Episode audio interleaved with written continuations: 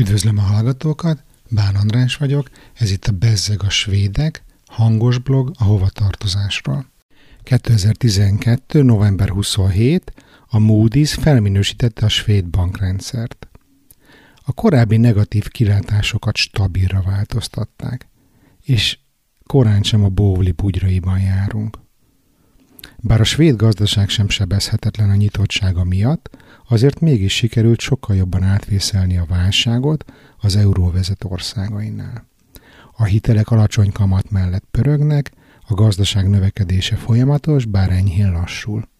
A pénzügyi felügyelet továbbá elrendelte, hogy a bankok triplázák meg a bedölt hitelek fedezetéül szolgáló tartalékaikat. Részletek a Local cikkében. 2012. november 27. Fényterápia a buszmegállóban és az irodában. Svédországban eljött a hírhet téli sötétség ideje. A Stockholmtól mintegy 640 kilométerre északra fekvő Umeå városában például ma reggel 8 óra 46-kor kell a nap, és egészen 14 óra 8 percig tartózkodik az égbolton. Ha azt gondolnád, hogy ez az 5 óra 22 perces szürkeség, bocsánat, akarom mondani világosság, túl rövid, akkor nem menj oda karácsonykor, mert biztosan kiakadnál a négy és fél óránál is rövidebb nappalokon. Ráadásul ez még messze nem az ország legészakibb pontja. A helyi villamosművek minden esetre idén úgy döntött, hogy felveszik a harcot a szeddel, ami nem csupán szomorúságot jelent angolul, hanem egy mozaik szó, SAD, Seasonal Affective Disorder. Szabad fordításban szezonális depresszió vagy befordulás. Reklámként és fényterápia gyanánt a buszmegállókba brutál fényerejű lámpákat helyeztek el, amelyek természetesen megújuló energiaforrásokból táplálkoznak. Itt van egy kép a blogon, ahol a tök sötétben állnak a népek a buszmegállóban, és küldik ezerre rájuk a millió luxot, hogy ne forduljanak be ebben a nagy sötétségben. Szörnyű egyébként. Azért Stockholmban sem rózsás a helyzet, bár itt már reggel nyolckor világos van, és még csak háromkor megy le a nap. Karácsony környéki mélyponton is azért több mint hat órán keresztül világos lesz a tudomány mai állása szerint. Az ablakokban megjelentek az adventi dekorlámpák, amint azt a mellékelt, mellékelt ábra is mutatja. Ez persze nem csupán az ünnepi hangulat megteremtését szolgálja, hanem pótolja az ablakon bejövő fény hiányát is.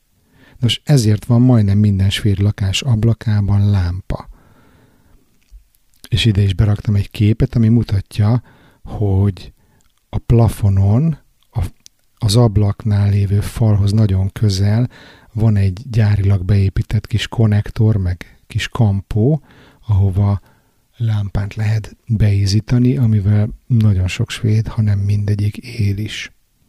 Aztán a következő november 28-i bejegyzésem, ami ugyancsak egy fotó a havas autónkról, megjelent az első hó, nekem az első telemben Svédországban. Azt írom, hogy még jó, hogy felraktam a szöges gumit. A következő képen meg van egy Vespa a tiszta hóban. Nagyon vicces. Még egy kicsit pörögtem ezen a szöges gumin, nagyon meghatott engem ez az újdonság. Szöges gumi bringára és másra ez a bejegyzés címe. Ezt most már december 8-án írtam. Azon simán túltettem magam, hogy a kocsinkon szöges a téli gumi.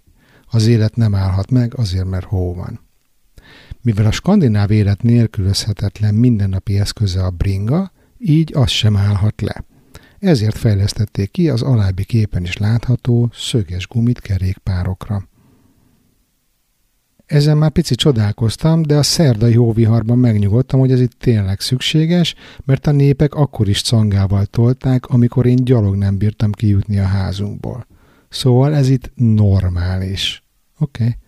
Errefelé a kerékpározáshoz hasonló népbetegség a futás.